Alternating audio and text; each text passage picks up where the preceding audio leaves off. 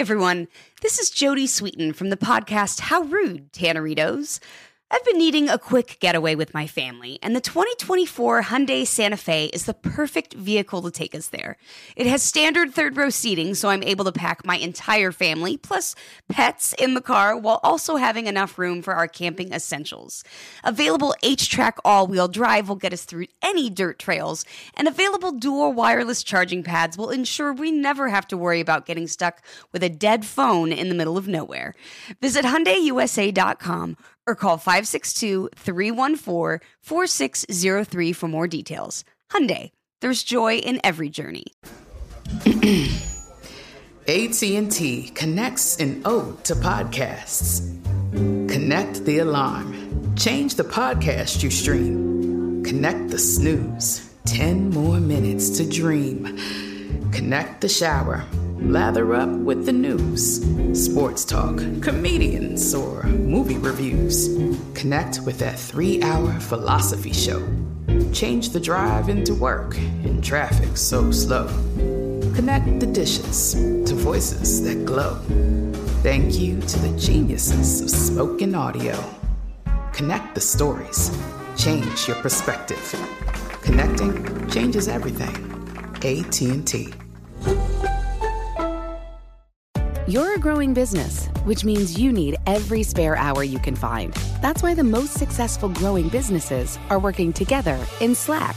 Slack is where work happens, with all your people, data, and information in one AI powered place. Start a call instantly in huddles and ditch cumbersome calendar invites. Or build an automation with Workflow Builder to take routine tasks off your plate. No coding required. Grow your business in Slack. Visit slack.com to get started. Welcome to Movie Crush, a production of iHeartRadio.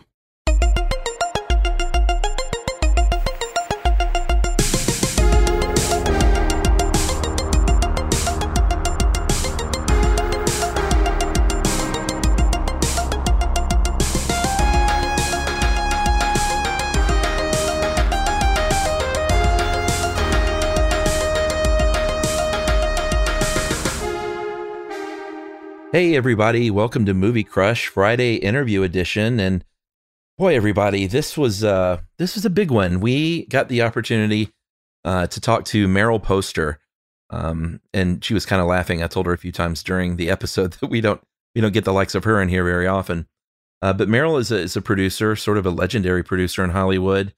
Um, for many many years, has worked on oh boy, I mean uh, the list of films that she's had her fingerprints on as producer, executive producer, executive in charge of production. I mean, you name it. It's um, really, really stunning. Movies like uh, Chicago and Chocolat and Cider House Rules and Copland and uh, Beautiful Girls, the movie that we decided to talk about actually, um, because that was the one that she enjoyed working on the most. Um, it's a really uh, pretty impressive resume.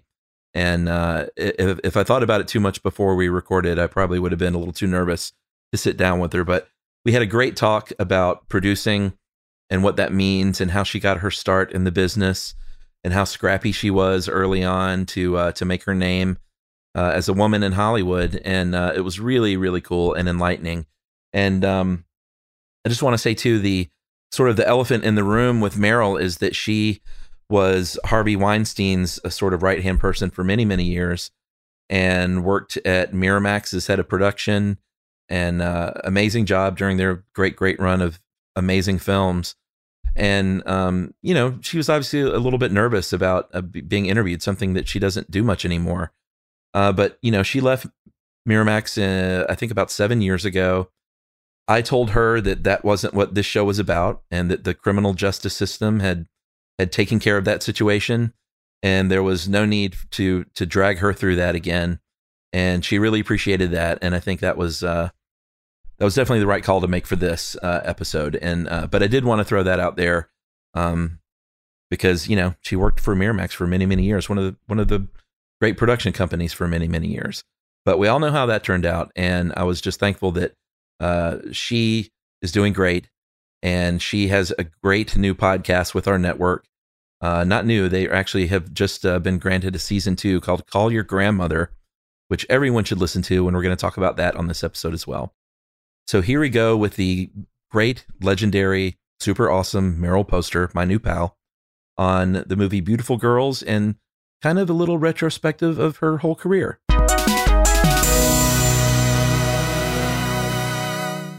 Are you in New York right now? Yes. How's New York right now?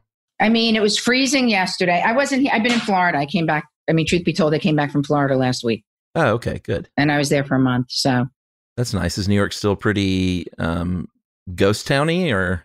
kind of, kind of. I mean, when you go to certain, in my area, it's not. I'm on the Upper West Side. Uh huh. So my area isn't. But if you go to certain parts of the city, it's really strange. Like if you're Midtown, Right. it's really, really weird yeah. to see that. Yeah. and it's a very upsetting place. when you see stores closed. It's it's beyond upsetting. I, I hate it. Yeah. And everybody's going. Like there's like one place to go now, like happening place to go now for lunch and dinner. It's like the same place. Everyone's like, "How come you were there?" I said, "Because it's the happening place that everybody wants to go to, so they pick that place." Right. because it used to be, you know, you used to have choices, Uh huh. but now, so you you know, there were bar- the restaurant at Barney's hmm or um, Michael's. I mean, there were so many choices. Now it's Avra on 60th Street for lunch and dinner. Oh, really? Because Mhm. they're doing it the right way, I guess. Yeah, it's a big What- restaurant. Uh, well, I'm kind of curious. You know, we always love to talk about the people's youth and uh, on the show and kind of what inspired. And we we don't get uh, people of the likes of you on the show very often. So thank you for coming on. By the way, It's a pleasure. um, but what was your childhood like as far as movies go? Where did you first get that bug? Um, I probably first got my movie bug from my grandmother. My grandmother um, grew up on the Upper West Side, and she loved movies as a kid. And she even wrote about skipping school, leaving school to go to a movie. hmm So she was more the kind of grandmother who wasn't playing on the floor with us, but would take us to see my brother and I to see movies. That's when we were with her. That's basically what we did because she lived in Manhattan. It was easy to get there, and um, and and we went to movies. I remember seeing. Uh, well, this frightened me, but I remember seeing Chitty Chitty Bang Bang. Oh yeah, of scared course. me a lot. I think it scared Still. me too. Yeah. And when I saw Wicked, the monkeys freaked me out. You know, I went back to that time. I thought it was a really scary movie. Yeah, the monkeys and in uh, Wizard of Oz too. I always had a Mhm. problem with the the flying monkeys. It was very Yeah. scary for me. And then um, I remember her taking me to see Bed Knobs and Broomsticks, which was Uh-huh. playing at Radio City Music Hall. Oh yeah. Um, so she took us to the movies, my brother and I, a lot. And my parents were big moviegoers as well. My parents, I think they thought they were in show business. My dad was in the garment center. And I think Uh-huh. people in the garment center kind of felt that they were part of the entertainment industry because they would go to the Copacabana and they would go um, to different clubs. I mean, growing up, if we went to Florida um, for, uh, for Christmas for two weeks, we went to Uh-huh. a hotel called the Diplomat and you would have a group there called the Fifth Dimension who, who were playing. Yeah, and so. It's just a whole exposure to show business in a way. Um, my mom uh, once had me stay home from school because she saw that Marjorie Morningstar was on TV Oh really? and she wanted me to see it. She thought it was very important that I see that movie. Wow, So- that's cool. So it was sort of always, and you know, your brother is uh, Randall Poster, one of the great Mhm. music supervisors who uh, done plenty of work, but made his name with uh, Wes Anderson in large part Yeah. for his films. hmm So you well, were both Randy, into it. We would, yeah, we used to watch the Channel Seven movie, um, the Million Dollar Movie. I don't know Uh-huh. if you know about that. I, I mean, no, not Million it Dollar was Man. in New York. It was in New York. It was the ABC, the Channel Seven movie, and they had a theme each week. Okay, And so, like Tony Curtis was a theme. So my brother and I always used to watch that together. Uh, you got your start in the business. I mean, y- you always hear about these classic stories of uh, starting in the mailroom in Hollywood, and that that was your story, right? Yeah, you know, I have to say, in my whole career, the biggest deal, the biggest thing was that I got the job in the mailroom at William Morris. And I was the second female trainee to Mhm. be in the mailroom because they didn't have trainees. They didn't have women in the mailroom before. And um, it was really a hard job to get. I I went to Tulane and I was uh, on this committee and a speakers symposium thing. And there was a dinner at the president of the university's home. Mm-hmm. And Alexander Haig was being, it was for Alexander Haig who was speaking. And I was sitting next to his aide, a guy named Woody Goldberg. Mm-hmm. And Woody was talking to me. And if you look at my name tag, it doesn't read Jewish, Meryl Poster, but I think if you look at me or talk to me, you, you quickly realize that I am. so he said, um, Meryl, you know, what are you doing after school? And I said, I don't know. I'm a sophomore. And he said, I think you would make a great agent. So I said, okay. So he said, I'm going to put you in touch with a woman at William Morris and uh, see see if you can get a job there this summer. Okay, thank you. I get in Wow. touch with this agent at William Morris, and she says that they only hire the children of agents there for the summer, Wow. and that um, you know there's no openings. Okay, so uh, I had to take. I was doing a course at NYU for some credits, and at the end of the summer, I called personnel just randomly, and I was fortunate to get this woman on the phone named Ruth Ann Sioni, and she had just started there. She was an associate. And I guess they call it human resources, but at the time they called it personnel. Right. And I asked her if I could get an informative interview. Mm-hmm. And she said, yes. So I went in there and I interviewed and talked to her. And she said to stay in touch. And I went, I studied in London that semester, my junior year. And I sent her postcards when I traveled somewhere. Oh, cool. I would just send her postcards. Very smart. And then I came home Christmas break and I saw her and she said, There's still nothing available to stay in touch. So the next semester I was studying in Florence and I traveled all over and I sent her postcards from everywhere. And I called and there was nothing available. And by time, uh, at some point, my dad stopped sending money to the American Express office and I had to come back. and uh, I worked as a receptionist in the garment center that summer. I went back to Tulane in the fall and I was in touch with her. And at that point, I think at the end of the summer, she told me that I needed to know how to type to work in the mailroom. So I didn't know how to type. Christmas break, my senior year, I took uh, short method secretarial skills at the Penta Hotel, which is across the street from the garden in the basement. wow. I went there every day and learned how to type. I went back to school for the second semester of my senior year, and kids are starting to interview. At that time, different companies, advertising agencies, and whatnot would come and interview students for jobs. And my friends would say, Well, aren't you interviewing? And I said, No, I'm going to work at William Morris. I said, uh, I know how to type and I could be a temp. I now know how to type. I can be a temp. I'm not going Mhm. to take some job I don't want. I want to work. I want to work there. right. Okay. So now I'm finished with school and I go, I actually now get to meet the head of personnel at William Morris. And he says to me that, um, that I need a connection, hmm that you really need to know someone to get into the program. So I kept saying to my parents, don't you know someone? You must know someone. And finally they realized that the cantor at my temple was good friends with this guy named Lee Solomon. hmm And Lee Solomon was a personal appearance agent. In fact, when Kathie Lee and Regis were on, they used to refer to him, and sometimes you'd see him. He's a guy, you know, slick back hair. I think I remember Uh, that. Yeah. Yeah, uh, a flower in his pocket, Uh huh. very slick. and he booked, you know, for Atlantic City and Las Vegas. So, I mean, it's not when everyone says to me, oh, the cantor at your temple, but our temple was very small. hmm And I had gone to yeshiva, which is a Hebrew day school when I was younger. So I knew Hebrew pretty fluently by the time it was my bat mitzvah. Right. And so I was the best student he ever had. I was his prize student. It was like a breeze Uh huh. compared to everyone else. So I knew the cantor pretty well. That's it wasn't awesome. that bizarre. Um, so I met with him for like five minutes, Lee Solomon, and he said, okay. And then I was put through the process. And it was you meet three different agents and they question you and then you start. So What is it about the mailroom? I mean, uh, it's such a path to kind of get your foot in the door. Why mailroom? Is it just because it's the sort of entry position, or is there something about the job specifically putting you in touch with people at the company constantly?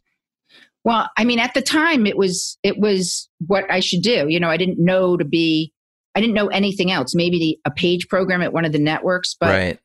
I just knew of that as an entryway, and I didn't know what it really entailed. I just knew that that's how you get in. Okay. And so you really do work in the mailroom. I really did work in the mailroom.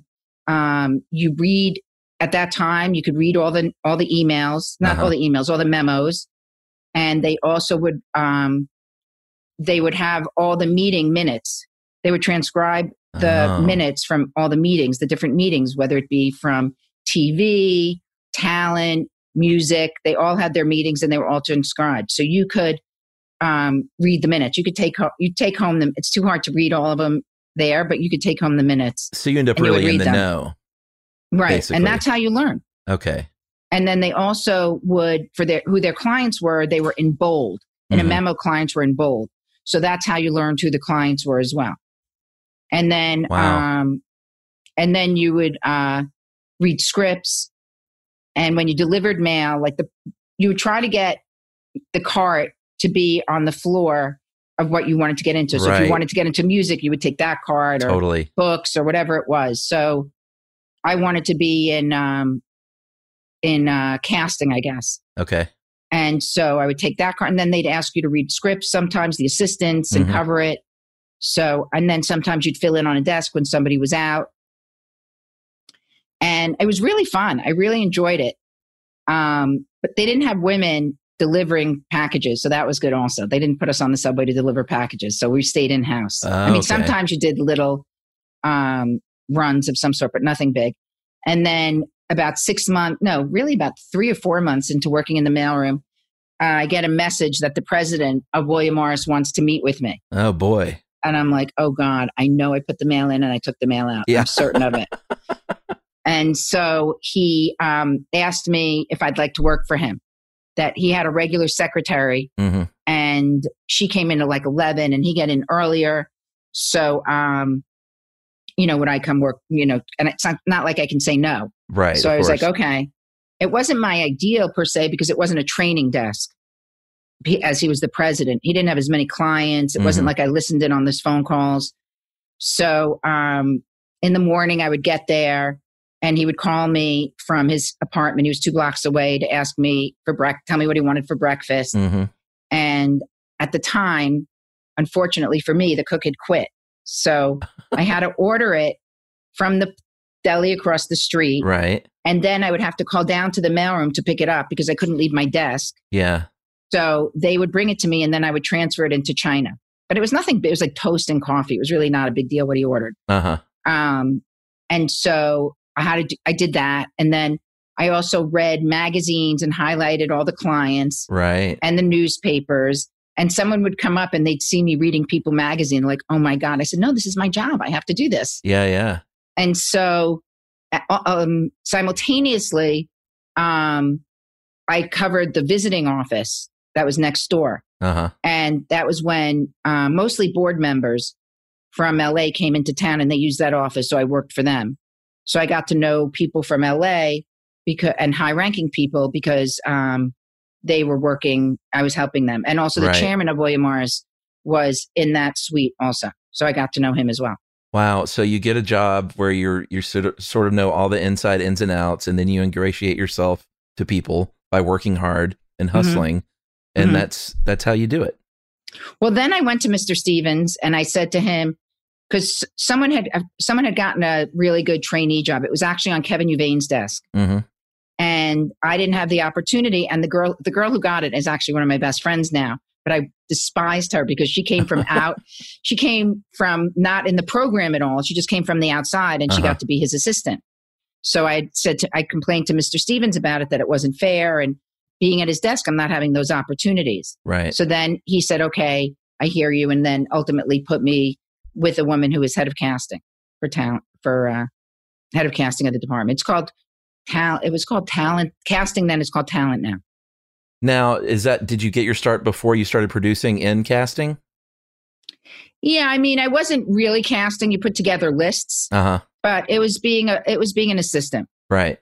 And the thing about being an assistant at William Morris or at any of the agencies is that you're really trained. Mhm. You don't get training at production companies Right. the same way you do at an agency. You learn, you see the whole big picture when you're at a talent agency. You know who everybody is. Uh huh. You have everybody's phone number. Those are the days of, you know, there's no computer or cell phone. Right. I still have certain numbers memorized. I tell Really? Susan Bymel, who's a manager, I said I can still remember because she represented um, Marisa Tomei, who I worked with a lot, Uh huh. the client, and I still remember her phone number. There's some That's phone so numbers funny. that you just remember. Yeah. Yeah, totally. Hey, this is Jodie Sweetin from the podcast How Rude Tanneritos. As a nostalgic voice from your past, I'm here to remind you that amongst the stressful and chaotic existence we live in 2024, you deserve to get away. It's time for a vacation, no matter when you're hearing this. And let me tell you how you'll get there. The 2024 Hyundai Santa Fe. Want to bring the family to the mountains with the Santa Fe's available HTRAC all wheel drive?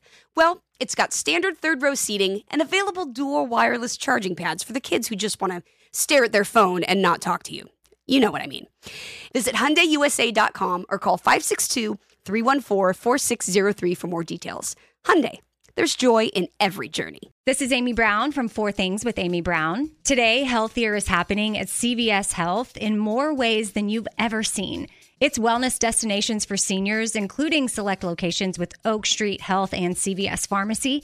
It's doctors, nurses, pharmacists, and everyone in between offering quality care and support virtually in person and on the phone. It's in home evaluations through Signify Health and meeting mental health needs through Aetna. And those are just a few of the ways that healthier is happening. To see more, visit cvshealth.com slash healthier happens together. CVS Pharmacy, Oak Street Health, CVS Specialty, Signify Health, and Aetna are part of CVS Health. Eligibility and services vary by location and individual. Managing your diabetes just got easier. The powerful new Dexcom G7 lets you see your glucose numbers on your compatible watch and phone without painful finger sticks. So you can always know which way your glucose is headed. An arrow shows you where you're heading up, down, or steady. It can also alert you before you go too low or when you're going too high. And because Dexcom G7 is the most accurate CGM available, you can make better diabetes decisions about food, medication, and activity in the moment. And all those little decisions can lead to big results. Results you can see like more time in range and lower A1C. With Dexcom G7, you can manage your diabetes with confidence. Get started with the number one recommended CGM brand by doctors and patients at Dexcom.com. That's Dexcom.com. Dexcom data on file 2023. If your glucose alerts and readings from the G7 do not match symptoms or expectations, use a blood glucose meter to make diabetes treatment decisions. For a list of compatible devices, visit dexcom.com/compatibility.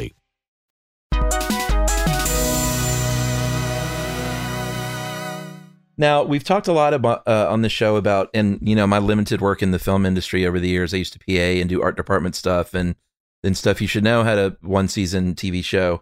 And I've tried to explain to people. I think there's a lot of confusion to general listeners and movie fans about what producer means because there's so many kinds of producers. Uh, my wife was a producer for a while. Kind of, can you break down sort of a bird's eye view of some of the different kinds of producers, and then ultimately what you did as a producer? Okay. Well, um, there really are all different kinds of producers. When people want you to define what does a producer do, there are all different kinds of producers. Mm-hmm. And I think the number one thing about a producer is problem solving. That Right. that's really a key uh, a key characteristic is problem solving. And um, I was an executive, but the way that my company operated was that we were very producerial. So we weren't like like they would call, they they would call someone a suit as an executive. We Mhm. were in suits. We were in the um, we were in with them. We were in the trenches with the filmmakers Right. and often guiding it much more so than a producer. Okay. Uh, we would take a lot of responsibility. So, uh, for I, I- I think the best way I can I can give you examples of movies and what the producer did on this one or that one. Sure. Um, well, should we talk about the movie that we're going to talk about and how I could say that producer, or do you want to wait? Let's wait on that one. But Okay. can can we go through some of your other movies because Sure. you've you've worked on some of the greatest movies that have ever been made and some of my favorite movies. Uh, and I did want to talk about Copland. Uh huh. Uh, I think that was James Mangold's first film, right? No, Kate and Leopold was his. mer- No, Heavy was his first movie. Actually, Oh, that's right. That's right. Okay. With no. Then he did. Yeah, then he did Copland. Then he did Kate and Leopold. Right. Well, yeah, I think so. S- For Uh-huh. for Copland, like, what did you do on that movie compared to other films? Well, on that movie, I had worked with the producers, Cary Woods and Cathy Konrad. I'd done a bunch of movies with them before. So I was really sort of pro- part of their team. Okay. And he had wanted, I remember that it's the things that you remember. Is so Jim had wanted Nick Cage for the part. Okay. For the Stallone part? Yeah, Okay. that's who he wanted. He wanted Nick Cage. And I don't remember what happened. All I remember is that I'd been in London hmm on a movie and I came back to the office at Tribeca Film Center and I walked into a press, a press, um, what is it? A, pre- a press, uh, Junket? no, Press conference? a press conference. Uh-huh. And it's, they're sitting and it's being announced that Sylvester Stallone is playing the part. I didn't even know that was happening. Wow. And I'm not sure. I mean, ultimately, Jim was very happy about it. hmm But at the time, I don't know how thrilled he was about it. Yeah. It ended up being a great part for Stallone Mm-hmm. and he earned, you know, a lot of accolades. I think I think he was pretty great in it. hmm Yeah, but I will say one of the worst part, one of the worst things about being in the movie business, at least for me, was research screenings. And we, I remember the first research screening we had. Is, a research screening, I don't know if your audience knows, is when you recruit people to see a movie. Mhm. When the movie's over, and you don't do it, and when the mo- movie's over, you pass out a questionnaire Right. people fill out a questionnaire and then you select about 20 people to be the focus group and someone leads the focus group and uh, talk about how they feel about the movie what they should do i mean in So new york city it's like they're all they all go to film school it feels like what they're telling us. Right. and it is the worst worst part it was the worst part by far i think of what i did because like sly was there for our first um research screening and he was in um he was in uh i'm like losing all my my mind. He was in wearing something incognito. Oh, okay. he was like incognito. Yeah, yeah. so they start the re- the focus group and the focus group is just tearing him apart. I thought i would die it was talking about how bad he is Oh and no. it's ridiculous and just going on and on it's just so embarrassing Oh my God. sitting and listening to that and that and i've been down that road i've been like i say if i ever wrote a book someone said it should be i've been in the parking lot with all of them Right. because you go into the parking lot while they're taking doing the questionnaire you go into the parking lot uh huh. You know so they don't see the person and then they sneak in when they do the um when they do the uh focus group Right. so i've been in the parking lot with george clooney sydney powell i've been in the parking lot with everyone Wow. and it's and it's very tense because Uh-huh. they're worried about how it's going to be and yeah. it's very very tense So much power is put into that, and so much goes into. Uh, it's amazing. Like they spend so much money on these movies, and then there's a, a room full of just moviegoers, kind of deciding the fate on some very important calls. i, I what i'll tell you what we, i found is that if a movie doesn't score well hmm anything you do doesn't really bring up the score very much. But if a movie scores well, like Chicago scored really well, Of course. right? Now we could have made it score. It scored say 95, hmm and to, and there were a couple of things that we could do to take it to 100, and we did. We changed. She re uh, Renee re-recorded the last song Okay. um, with more heart.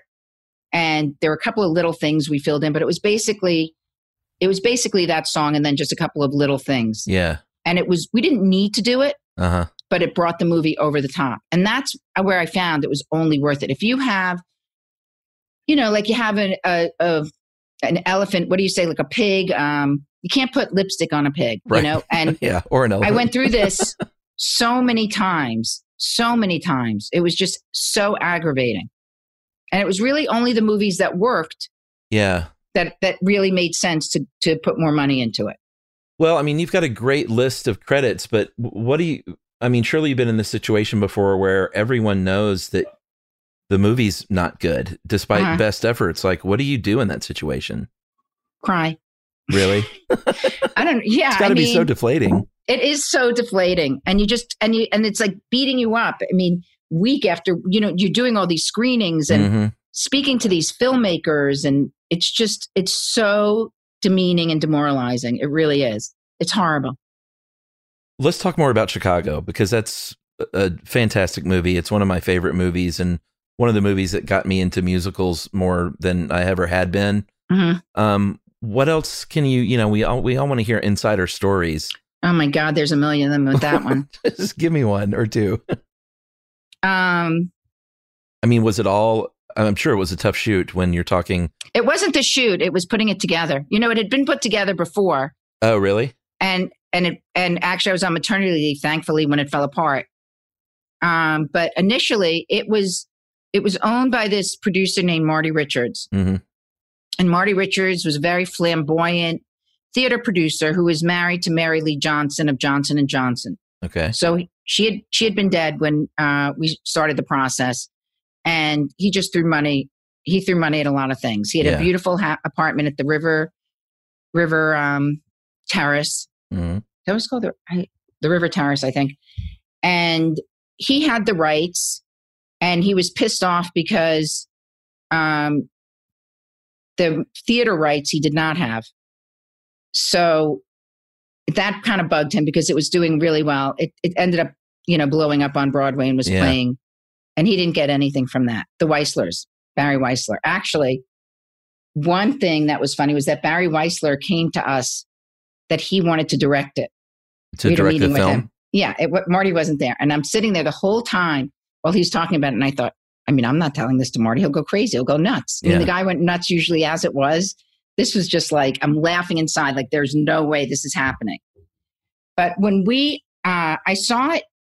I initially saw it when it was um, done at City Center, and they had just read it. You know, they used to do plays, and I had no idea what it was really about or what to do with it. And I was tasked with making a movie out of it. And I really had no idea what to do. And I would read the play over and over again hmm and then read some background on it to get an idea of it. So, what its statement was about, about fame. So, I learned, I, I really literally led the play every week to, to see more and more of what was in it Right. and um, met with a lot of directors and writers. It was a very, very, I one time, at one point at the beginning, uh, Madonna and Goldie Hawn were attached. I think I knew Madonna was at one Uh-huh. point. Yeah, which makes sense.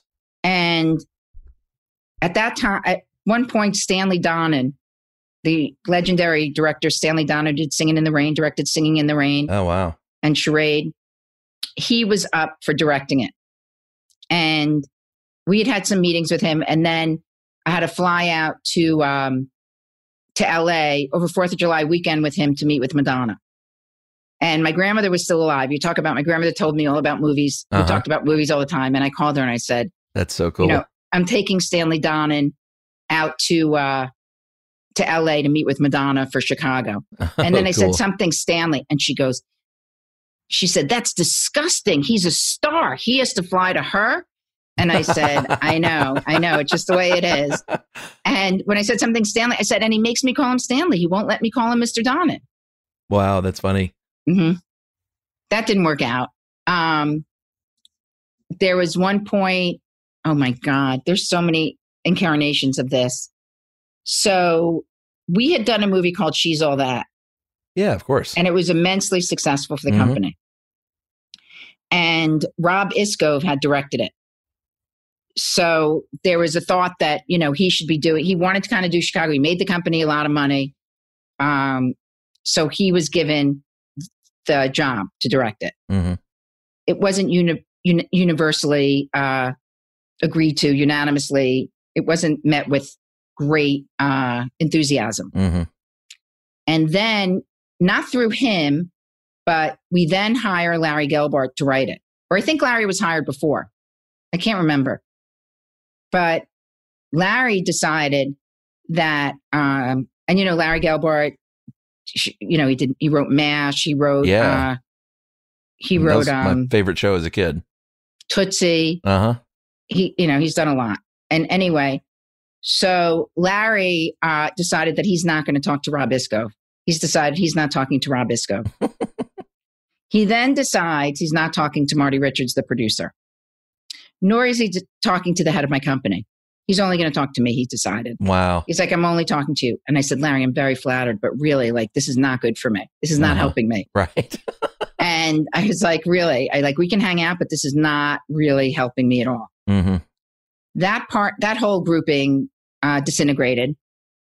And, um, and then Nick Hytner was going to direct it. hmm and this and then he was going to have charlize in it and i don't remember the other i think charlize was going to play roxie hmm and marty richards had a relationship with catherine zeta jones and she was going to play velma Right. i was on maternity leave and i really took my maternity leave because i was setting a precedent for everybody following me that i Oh, really cool. did not i did the things i had to do but i really took my maternity leave and uh, the whole thing blew up i was not a part of it thankfully Uh huh. And so when I came back from maternity leave, we were on square one. Wow. And I met with so many people. I met with David Fincher. I met with Robbie Baitz. I met with Curtis Hanson. I mean, Mhm. just so many, so many people. And no one had a take that spoke to me at all. I didn't, it just didn't feel it. Right. Is it a gut thing that you're Yeah. looking for? Hmm Okay. I mean, for me, it's a gut thing, but I, Uh-huh. when I hear it, you, you know, I just, it just didn't sound, it just didn't feel right. Right. and I was passing on all these pretty big people. And Robbie Baitz was, he still brings it up, I think, that he's like, wow, you were brutal. I, when he gave me his take, I was like, that's terrible. and uh, anyway, he acknowledged to me later on that the movie was great and he understands why. Right. So um, I got a call from an agent at ICM, and he said to me, would, and at that time we had the rights to rent, although we did not make, I have nothing to do with the movie rent. It ended up being sold. I had nothing to do with it. But we, uh, we had bought it. I had bought it, but Mhm. didn't make it. And so he said to me, um, would you meet with Rob Marshall? He just directed Cinderella on television Okay. and uh and i no annie annie i'm sorry rob iscove did cinderella he said he just did annie for television and i said oh i saw that um it was pretty good he goes would you meet with him for rent so i said sure so rob wasn't big enough to come in for chicago yeah. you know, he he was, was a, a young choreographer, director. right? yeah Previously. hmm Uh huh. and chicago was going to be a big event movie whereas Sure. i think that rent we could take more of a um more of a uh shot Right. a swing. Uh, you know, we could take a swing on that. So Rob comes in and he says to me, uh, Do you mind if I give you my take for Chicago? And I said, Sure. And he proceeds to tell me exactly how the movie opened, Wow. which is how the movie opened. Uh huh. And he said, You go. You go through her eye, you go through Renee, not Renee. He said, You go through her eye and you see her on stage. hmm I mean, he set the whole thing up and he took me through the whole thing.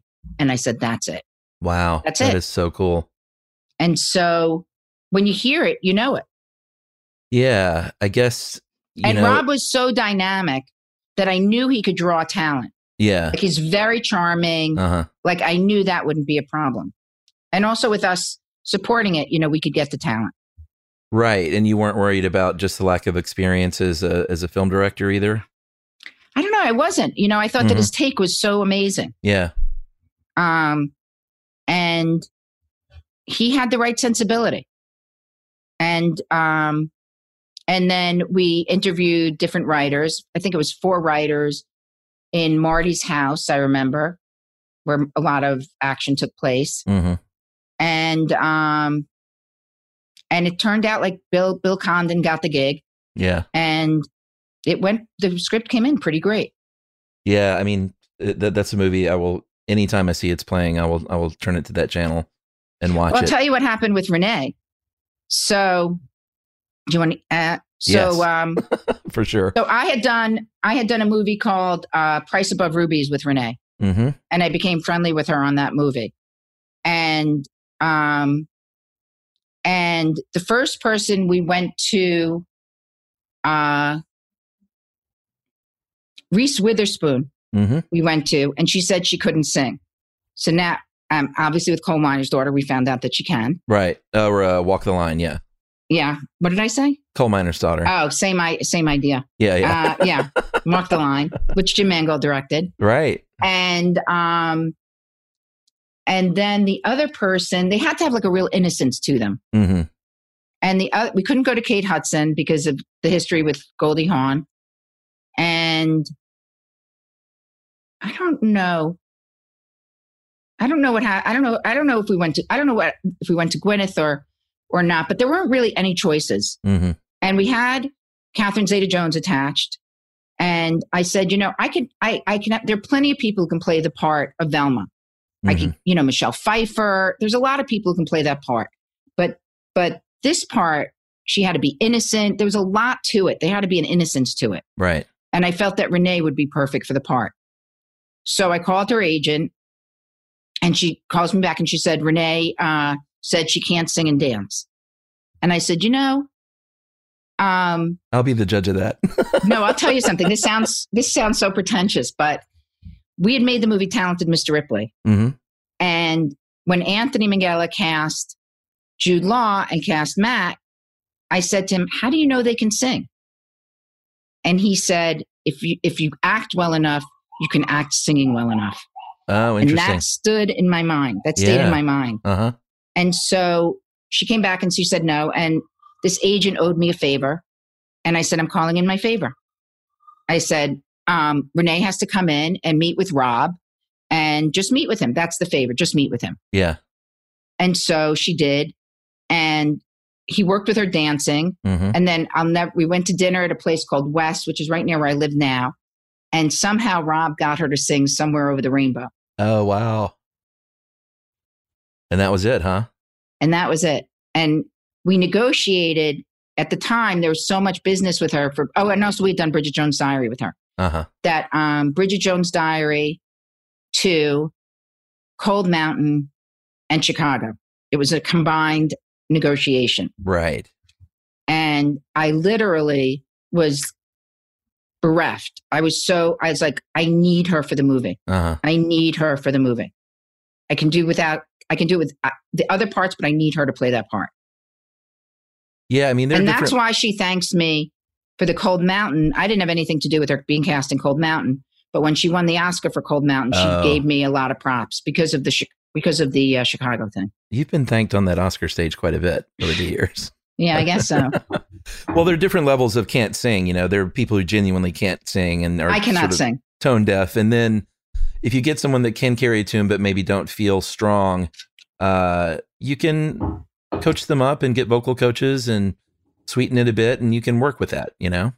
Yeah, it worked out great. Oh, she was fantastic. She was absolutely fantastic. She was absolutely. I really. She she was absolutely fantastic.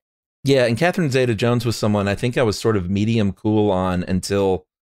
I mean, I liked her fine, but after Chicago, Mhm. I was just blown away. I was like, man, she has got the goods. I did not know that she could do that stuff. I didn't know she could dance and sing, and uh, and, and Richard Gere and John C. Reilly. I mean, it was just Well, it Richard a Gere was my riches. idea. Oh, really? Yeah, because I remember seeing um, in the credits of of uh, Pretty Woman that he had composed that piano tinkling that he had done. Oh, I so it made that. me think that he was um, musical. Okay.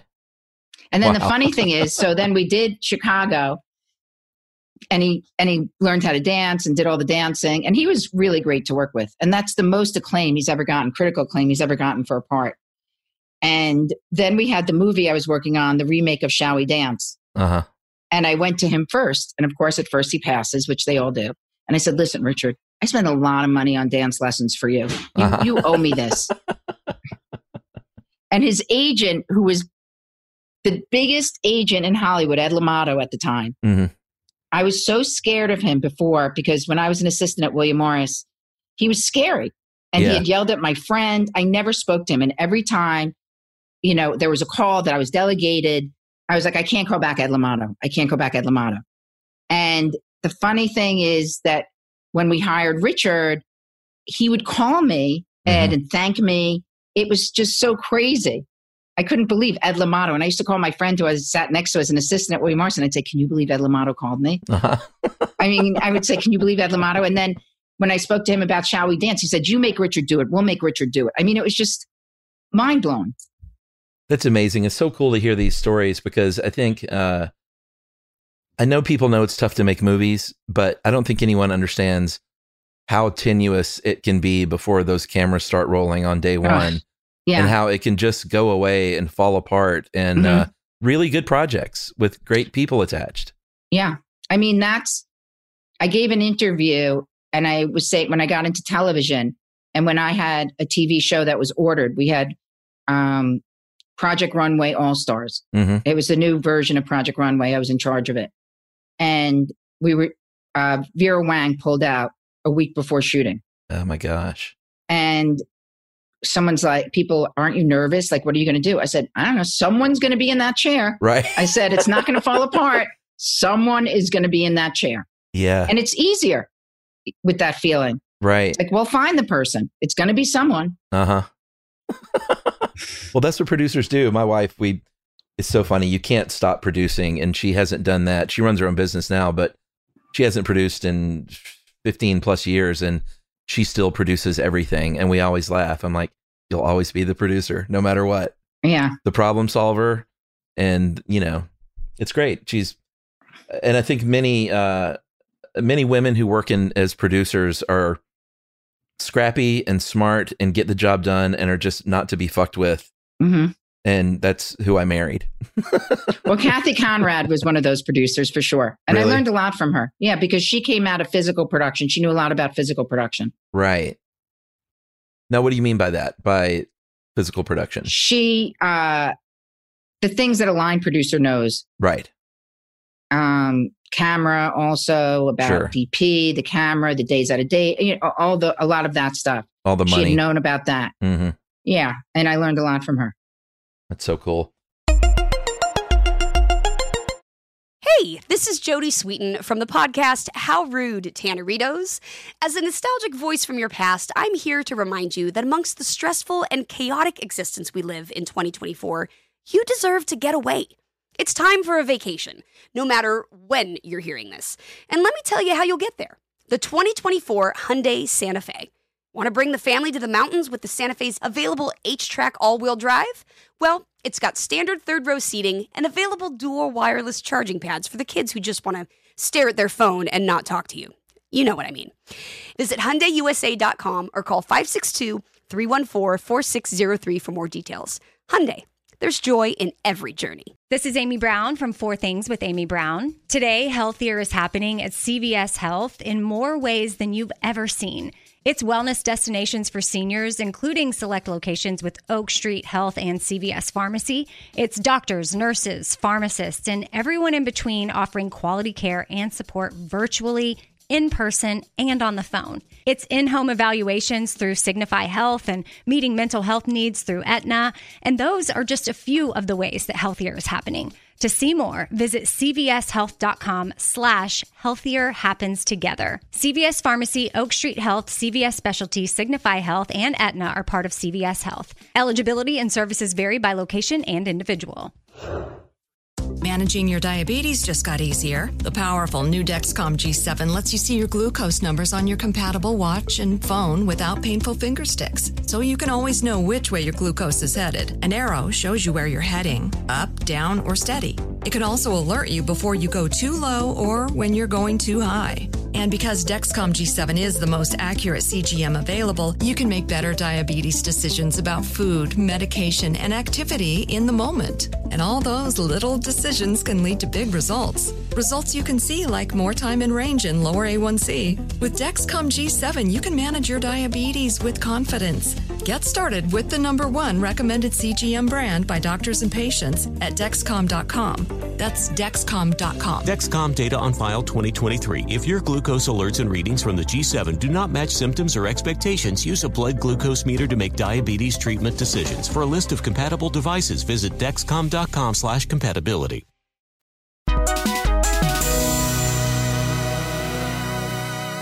Well, before we talk about Beautiful Girl Some, I do want to talk about your podcast project, um, which is really, really wonderful. Uh, I heard you just got picked up for a season two. It's called Call Yeah. Your Grandmother. Mhm. And tell us about this idea and how it's been working on it and why podcast. Well, first of all, I can't believe what a success it's become. It happens to be a huge success. We've been on the Apple homepage for two weeks. That's great. Um, so I'm really excited about. I, I I can't believe it. And as a lot of projects I do, this came from my own personal life. hmm Um, my mom is a big character, and someone had said to me, uh, my my niece and my and my uh, daughter had put together an Instagram account called Illy Grammygram, Uh-huh. which means I love you, Grammy. They call her Grammy Uh-huh. Gram. That's so sweet. And they put all the things of my mother singing and dancing on the podcast, on the uh, Instagram. hmm And someone had said to me, you know, your mother should really have a show. hmm And I thought, all right, well, I'm not giving my mother a show. I, Right. I'm not going to do that. but I started thinking about podcasts because podcasts were starting to take off. And I started to think about the popularity of Golden Girls hmm and the uh, Barbra Streisand kind of character, the Barbra Streisand kind of grandmother, Jewish grandmother thing that people found that they love, and there's an attraction to it. So I thought about all that, and I mean, I was really just scrappy about it. My niece was home; she had taken a, uh, she deferred a year from college. I made her do a deck for me, Uh huh. Put together a deck for me. I had an old intern help her do it, and I gave a lot of revisions. She saw me in a totally different light. My niece from that instead of sure. being Aunt Meryl. Yeah, producer role. Yeah. And deadline, whatnot. hmm And so I called um I called the head of Sirius, who I'd worked with before. hmm And I said, I don't want to meet with you. I said, I want to meet with your podcast person. And he said, okay. And he set me up. And I said to the guy, let me hear, you know, I want to know everything about podcasts. I want to learn about how to, and I asked a lot of questions and Mhm. he gave me some background. So I said, okay. I said, I have a, I have a podcast for you. I said, I'm not going to show you my paper. I'm not going to show you. I just want you to listen to me. hmm So I tell him about grand. I give him a whole spiel about grandmothers and golden girls, and and I said there's something to to be had for easy listening hmm and not being so caught up into a thriller or being having to d- dedicate hours and hours. Right. That you know, if you're driving, it's a fun bite. Right. And when after I told the whole thing, he said, and I was calling it Illy Grammygram at Mhm. the time, and he said, you know, I thought I heard every idea, but that is a great idea. I've never heard it. Cool. And I said, okay, you know, let me come back to you. Mhm. So then I was having breakfast with my very good friend who's the head of Spotify, Dawn Ostroff. hmm And I, I don't think of her in terms of being the head of Spotify. I really think of her as my friend. But at the end, I realized and I said to her, oh, by the way, I have a podcast and I don't think you're going to like it. I don't think it's going to appeal to you. But if I sell it, I don't want you to think I didn't bring it to you. Right. S- uh, No, I said, I think I'm going to sell it and I don't want you to. So she said, Well, tell me what it is. So I told her, she goes, I love it.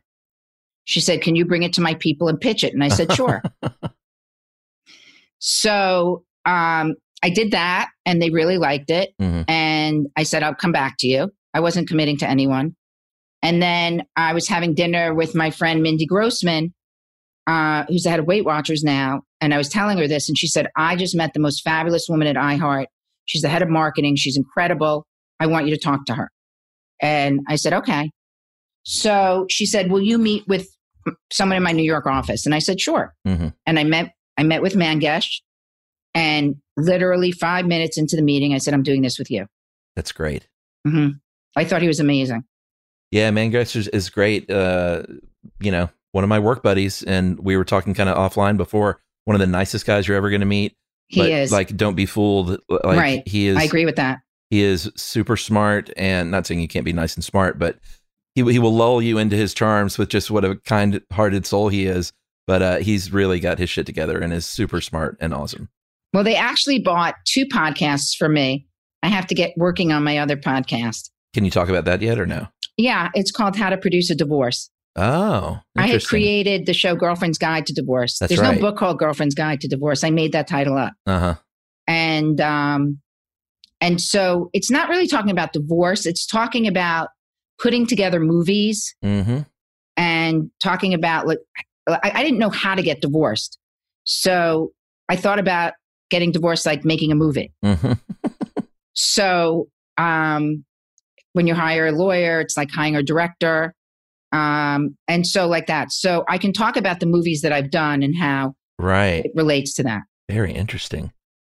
But I have to, I have to, I have to get onto that. Uh, Call Your Grandmother is great. I understand that uh, you've been renewed now for season two, which is super exciting. It is exciting, and we get to go right away because my stars are 90 and 81. So Get going, huh? they, yeah, we don't have any time to waste. Although they're going to be around a very long time, I guarantee you that they're incredible. Well, I always my- say, I say that they're my best talent that I've Uh-huh. ever worked with That's because awesome. you know what? They're always available, and they Yeah. always say yes. They never say no. Oh, I love it. And I bet they're excited. And it's just what a kick for them. Yeah, they are. They said that during this time they were so isolated that they Mhm. couldn't see their family and that this has been the greatest experience. They're so thankful. They're incredibly respectful to the team at iHeart, Mhm. really sweet. And uh, That's awesome. they're always on. They're really, it's, it's incredible. They have the most dynamic personalities. That is so cool. My wife's, uh, uh, my grandmother in law is 100 Oh my God. this year, had her 100th birthday. And can't hear great, but as sharp as a tack still, Mhm. uh, which is really cool. So she's. Well, she's have your, still is your going. wife close to her? Oh, yeah. Really close. Have her listen to the last episode of Call Your Grandmother. It's, it's so tough. It's so great. And it's not the one with my mother. It's, Okay. I, it's really great. How many episodes are in the season?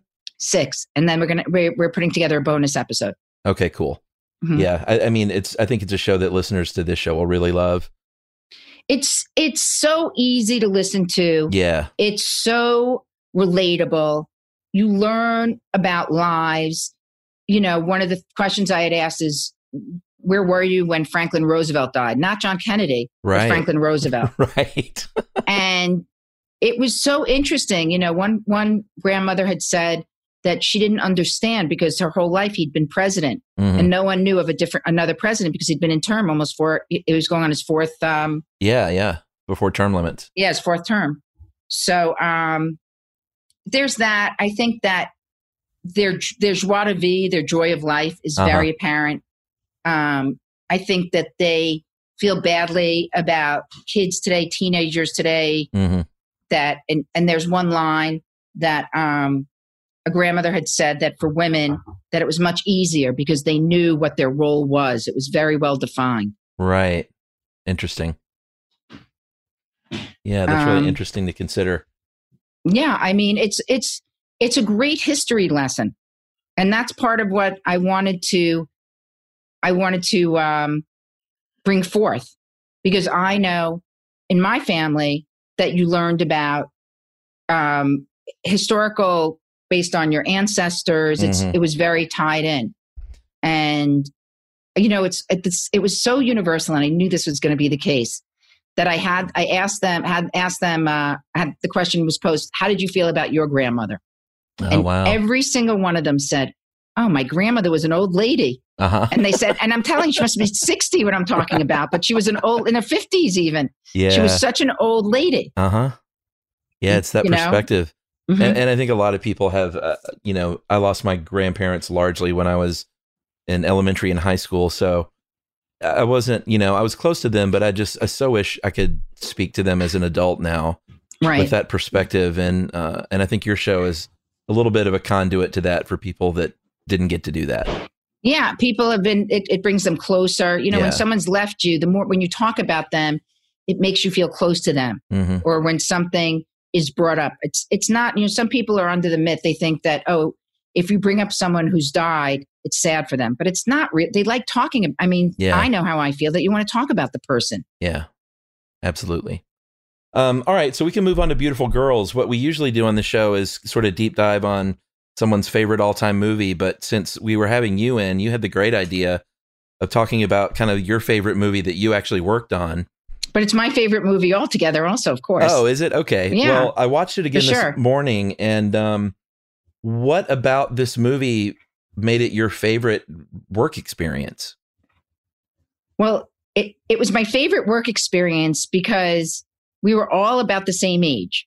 Okay. Ted Demme was the director. Uh huh. Ted was the funnest, funnest guy ever. Yeah. Matt Dillon was my heartthrob from high school. Of course, all of ours. right. So, and Lauren Holly was my age, and Tim Hutton was really fun. Uh, He was really, he really, uh, he's a real character, Tim. And um, I mean, all the cast, we were just all around the same age. I mean, the cast is it was- ridiculous. Uma Thurman and Michael Rapaport and Mira Sorvino, Rosie O'Donnell, Annabeth Gish, Martha Plimpton, Noah Emmerich is so underrated. Well, Noah's, uh, this was Perlich. Noah's first movie. Oh, was it really? Yeah, it was supposed to be Oliver Platt, and then he couldn't do it. And then Oh, we cast a no-namer named Noah Emmerich. Uh, he's such a good actor. I don't think he He's a nice guy, credit. too. But I mean, right down the line, even like Pruitt Taylor Vince and Matt Perlich in these little parts, like everyone was a person that you know and like a recognizable face. And I'd love to talk a little bit about just the Sam casting process. Yeah, Sam Robards. What was casting like for that movie?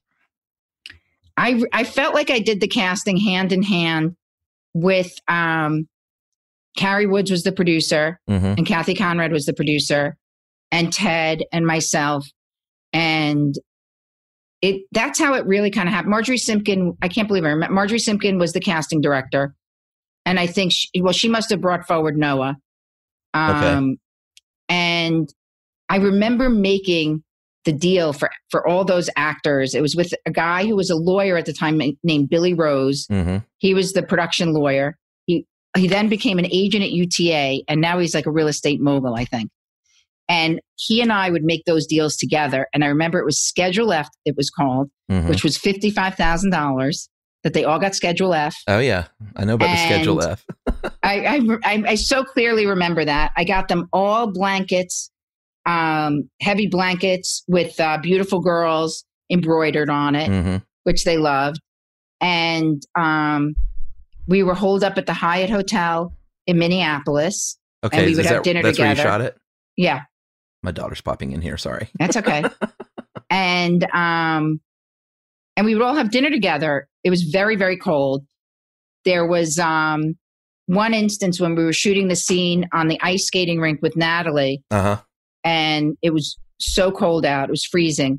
And I was standing next to a heater, a portable heater, hmm and my um my jacket went up in flames like like uh, feathers Oh, no coming way. out everywhere. Yeah, and I was so mortified, you know, as the studio exec, um, having my jacket, you know, being on a set like a like the city girl comes to the country or comes to a set. Yeah, and you know the other thing that happens too on a movie like this is uh, one of the most fun things that can happen when you're working on a even a TV commercial is when you go to sort of a smaller town and you state and man it and you just sort of t- take it over Mhm. and uh, descend upon this this town. Um, that's a lot of fun uh, going on location like that. I imagine. Yeah, I mean, we I, I went to the Mall of America with Tim once. I remember Uh huh. the largest. It was the largest mall in the country. Sure. Um, but we really didn't leave the hotel that much because it was really cold. Yeah. hey, kiddo. I told you you couldn't interrupt this one. Okay. Sorry. Can you go upstairs? Give me a kiss. Go upstairs. All right. Or stay down here and just be quiet. Sorry about that. I got one of those. Okay. Two of them actually. Oh, you got two, Um, two girls? but they're older. No, I have a girl and a boy. Oh, okay. Um, well, actually, I always think about. Uh, I know I can figure out what a movie was by where what happened with my kids. I mean, and my oh, life. yeah, I got. sure. I met my husband at the ex-husband my, uh, during Copland. I got engaged during Price Above Rubies. I got. um, I was pregnant with my daughter during Cider House Rules, which was really freaky. Right. And Oh, I was, pre- and I was, yeah. They thought that I was in this, and when I was on location, they thought I was in it. And I gave birth to my son while we were making Chicago. Wow. So it's sort of it serves as a timeline for your life, yeah, really, it's huh? totally my timeline. That's so cool. hmm Um, one of the things I also want to talk about with Beautiful Girls was just executive in charge of production is what your title is listed as. And Right. what does that mean? You're just there kind of at all times overseeing everything? You know, a lot of the titles are kind of were kind of made up whatever you wanted them to be. Um, I Cary Cary Woods was the producer, um, and Cary produced Kids. He produced Rudy. He produced So I Married an Axe Murderer before, and Cary I knew when I was an assistant at William Morris. He was a visiting agent. Remember, I said I worked for visiting agents Right. he was a visiting agent that I worked for, and so I knew him from that.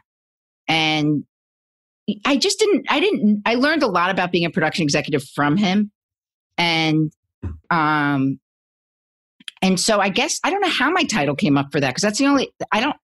I think I have that credit on some other movies, but in the end end credits, but not the way it is on this movie. hmm Um, But you're in the weeds, basically. I was definitely in the weeds on this one, definitely, very much so.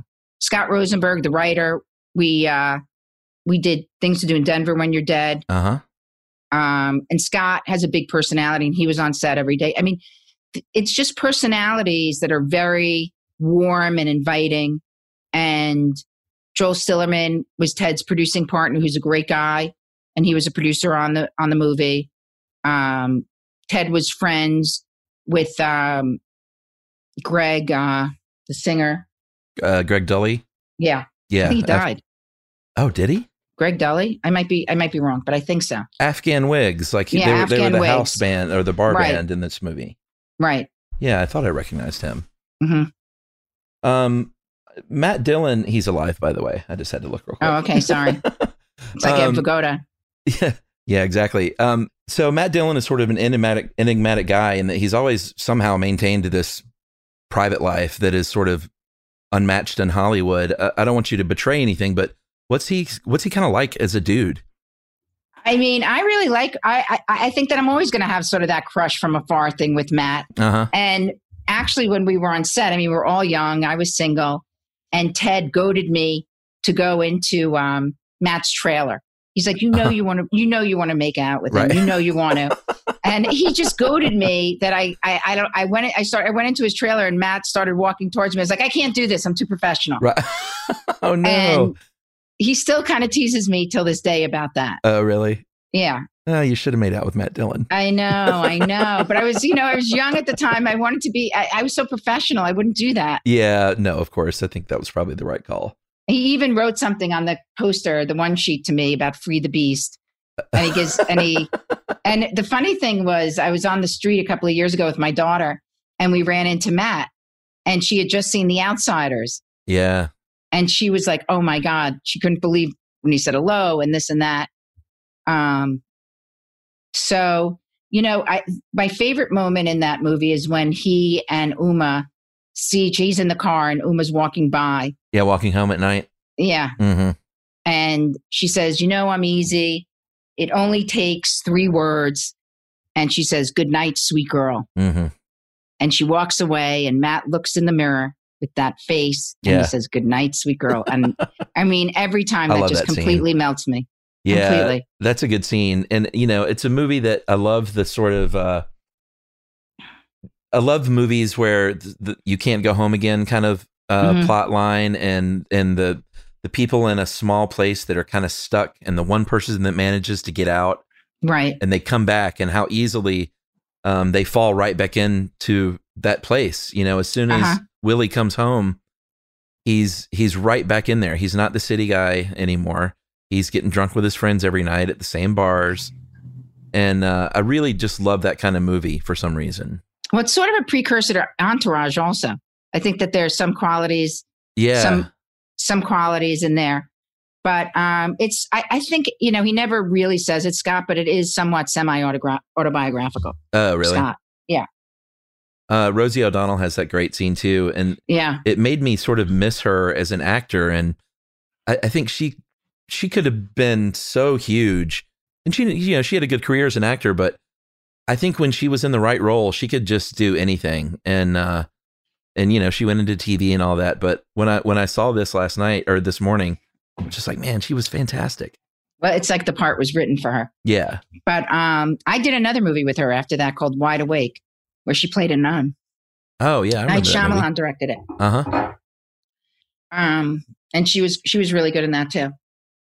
Uh who else did I want to talk about? Um, oh, I'll tell you something. So when we did the one sheet for that Mhm. movie for Beautiful Girls, they had made her face thinner, oh, really? and she and she would not have it Yeah, she when she saw it. She would not have it, Did they change it and they back? had to, yeah, they had to change it back. Good for her. Mhm. I love that. And then in a sort of a smallish part, Uma Thurman uh, signs on, and this was kind of um, Well, that was Scott's dream oh to get really Uma in it. Yeah, I mean, it had and to it was very, like very that. hard to make her schedule work. It was really hard because uh, everyone was coming in and out with the schedule, and she had to be boarded in such a way that she could finish her part. I remember, I remember very clearly that. It had to be someone like her. Like I can't imagine anyone else in that role because this person comes into town. One of the themes of the movie is just uh, through Michael Rapaport is sort of this obsession with beautiful women and models and uh, and then you know she kind of sweeps sweeps into town and takes everyone's breath away. hmm Yeah, yeah, she was perfect for it, but it was it, it took a lot to get her, not to get her agree. It was it took a lot. I it took a lot to get her for the part. There was so much. It was after Pulp Fiction, Oh, okay, sure, so it wasn't easy yeah, to make yeah, all of that happen. yeah. Um, but you know, it's funny because I did. I, I don't think I think that Michael had done Zebrahead before he did Beautiful Girls. I think so. Yeah. and then I had done. Um, I did Copland with him hmm and Pallbearer with him. I spent a lot of time with Michael, and he was young. You know, when I first met him. I've met him a couple of times. Uh-huh. I He's don't a- think of him the way everyone else does. I don't think. I only think of him as from those days. Yeah, I mean he's a cool guy. He's he's super nice guy. I met him at a podcasting uh, one time, and Uh-huh. uh, I liked him a lot. I thought he was super cool. Yeah, no, I'm working. So now I just um optioned Steve Madden's biography. Steve Madden, the shoe guys, had a Uh-huh. crazy life, Yeah. and Michael's attached to play. The part is based on Steve, but it's not going to be all Steve. Uh huh. And Michael's going to play that part. Oh, cool. hmm So Oh, we're getting back great. together. Yeah, Yeah. I mean, and that's you know that's a big project for him. Well, I think we're all lucky, and it'd be fun to work together. Yeah. He's perfect for it. I mean, the cute thing was with Natalie Portman because Natalie was 13 years old when we did it. Okay, I was curious. So she, She, was 12 13. actually, and she invited a couple of people to her bat mitzvah. Uh huh. And when we had big dinners together, her mother would be at the dinner. It was hard, you know, her mother balanced it very, very well. Uh huh. She really did because she kid was younger than every it was it just it just was handled really well well that she wasn't made to feel like a little girl, but she it it was just everyone was super appropriate. Um, it's funny because all the people in Hollywood, it was known as like the cool set to go to.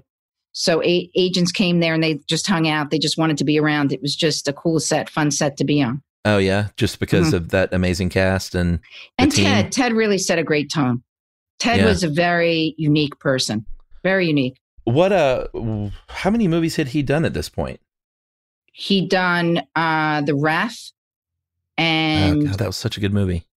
I think that's it. Really, man, I always forget that we lost him. That's just so tragic. I don't. I definitely don't. Boy, I forgot all He about died. that. He died uh, the night before my son's bris. So it was really? seven days after my son was born, and I got a phone call, Mm. and they said Ted died. I said Ted who? I just couldn't believe it. What a talent, and you know, What a talent! What a great friend, guy! It- you know, Great guy, unique guy. No one is like Ted. No one was like Ted. Was just something else, a whole other kind of person. what was he like as a director? Like, what what what magic did he bring? You know, I don't know what kind of magic. He was just such a great guy, and the way he brought everyone together. Uh huh. I can't really say. I wasn't involved. I, I really didn't think about that at that time. Mm-hmm. I was young, you know, and I had other things to do. Once he was hired, it wasn't me who necessarily hired him. I did know him um, because he'd worked at MTV with a really good friend of mine Uh huh. from college. But um, I didn't, I didn't, I didn't, I didn't know about that yet. I wasn't, I wasn't that um, savvy at that point about things like that.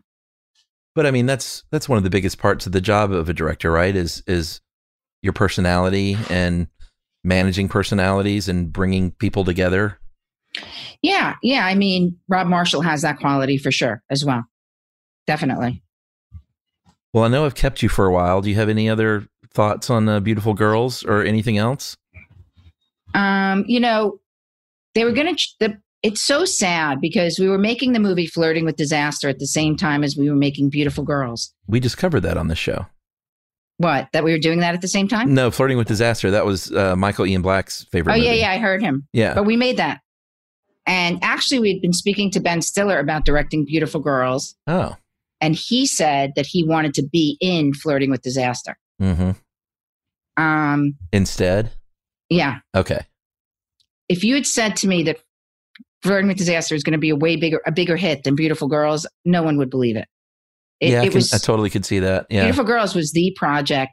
And what really hurt us, and I've learned a lesson, and actually, when iHeart came to me and they said that they wanted to change the title of my show from Illy Grammy Gram to Call Your Grandmother, I was Mhm. like, of, sure. And they were shocked that I was so acquiescent. And Oh, the really? reason I learned was on Beautiful Girls, uh, about two weeks before we were supposed to open, they wanted to change the name because Showgirls had come out not long before it. Mm, And all the creative people um, wouldn't um, wouldn't give into it, and they should have. We sh- me too. what was Not the that I had so much. what was the title going to be? I don't know what the new title was going to be. They didn't Right. say, but just the notion of changing it from Beautiful Girls just couldn't. We couldn't fathom it. Yeah. And it's stupid because what a thing is titled is no reflection really on the content. It's the marketing to get people to see it or listen to it. right. And I learned that lesson. Interesting. Well, Meryl, this has been great. Thank you for taking the time. We don't Thank get uh, people of your caliber on this show much, so oh, thanks please. for sharing that that insight for, for all this big time Hollywood stuff. It's my pleasure. I love talking about that movie, I have to say. It was a great time. It Well, really and was. all- and I love what it turned out. Well, thank you. It's just fantastic. Thank you. Thank you so much. And yeah, we're in for a new season of Call Your Grandmother. And everyone should really check it out. It's it's a it's a really special, special show and it's not a major commitment like it's 25 minutes an episode. Yeah, totally agree. Very, very cool episode. If you can, if you don't, you listen to an episode and don't like it, you're, I don't know, you're a little, you're a little dead inside. All right. Well, you said it, not me. All all right, thanks a lot. right. Meryl. Take care. Thank All you. right. Bye.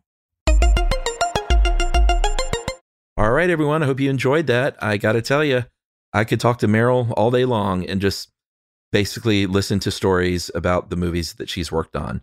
I love this stuff. I love hearing insider stories about movies in Hollywood, and I just put it put it right in my neck. Everybody, uh, maybe she'll come on again one day. Who knows? Maybe I can take her to lunch one day when I'm in New York. Who knows? She's a very nice person and uh, a force to be reckoned with in in production. And I'm so glad that she has uh, decided to do her podcast, Call Your Grandmother, with us uh, at iHeart. It's a super cool addition to our roster, and I hope to get to meet her in person one day. She's awesome. So big thanks to Meryl for coming on. Check out her show. Uh, season two uh, was just announced that it was renewed. So more great grannies coming your way. And uh, I hope you enjoyed the show. And until next time, take care of yourselves and go watch one of Meryl Poster's great movies. Go watch Chicago again. That's my advice. Movie Crush is produced and written by Charles Bryant and Noel Brown, edited and engineered by Seth Nicholas Johnson, and scored by Noel Brown here in our home studio at Ponce City Market, Atlanta, Georgia, for iHeartRadio. For more podcasts from iHeartRadio, visit the iHeartRadio app, Apple Podcasts, or wherever you listen to your favorite shows. This is Malcolm Gladwell from Revisionist History. eBay Motors is here for the ride. With some elbow grease, fresh installs, and a whole lot of love, you transformed 100,000 miles and a body full of rust into a drive that's all your own. Brake kits, LED headlights, whatever you need, eBay Motors has it. And with eBay Guaranteed Fit, it's guaranteed to fit your ride the first time, every time, or your money back. Plus, at these prices, you're burning rubber, not cash. Keep your ride or die alive at ebaymotors.com. Eligible items only, exclusions apply. This is Amy Brown from Four Things with Amy Brown. Today, healthier is happening at CVS Health in more ways than you've ever seen. It's wellness destinations for seniors, including select locations with Oak Street Health and CVS Pharmacy. It's doctors, nurses, pharmacists, and everyone in between offering quality care and support virtually, in person, and on the phone. It's in home evaluations through Signify Health and meeting mental health needs through Aetna. And those are just a few of the ways that healthier is happening. To see more, visit cvshealth.com slash healthier happens together. CVS Pharmacy, Oak Street Health, CVS Specialty, Signify Health, and Aetna are part of CVS Health. Eligibility and services vary by location and individual. Hey everyone, this is Jodie Sweetin from the podcast How Rude, Tanneritos. I've been needing a quick getaway with my family, and the 2024 Hyundai Santa Fe is the perfect vehicle to take us there. It has standard third row seating, so I'm able to pack my entire family, plus pets, in the car while also having enough room for our camping essentials. Available HTRAC all wheel drive will get us through any dirt trails, and available dual wireless charging pads will ensure we never have to worry about getting stuck with a dead phone in the middle of nowhere. Visit HyundaiUSA.com or call 562-314-4603 for more details. Hyundai, there's joy in every journey.